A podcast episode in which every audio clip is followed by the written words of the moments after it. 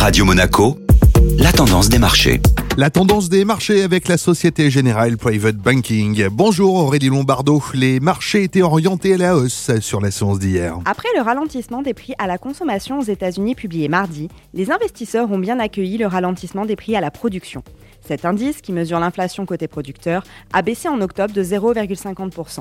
Sur une base annuelle, la croissance des prix à la production a décéléré à 1,3% par rapport à octobre 2022. C'est la plus importante baisse de l'indicateur depuis avril 2020. Cette nouvelle publication est un argument supplémentaire pour que la Réserve fédérale ne relève plus les taux d'intérêt. Du côté des valeurs, l'action Alstom est de nouveau chahutée. Le groupe ferroviaire a annoncé un plan de réduction des coûts.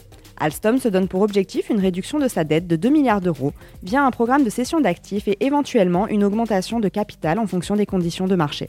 Cette éventualité d'augmentation de capital a fortement contrarié les investisseurs.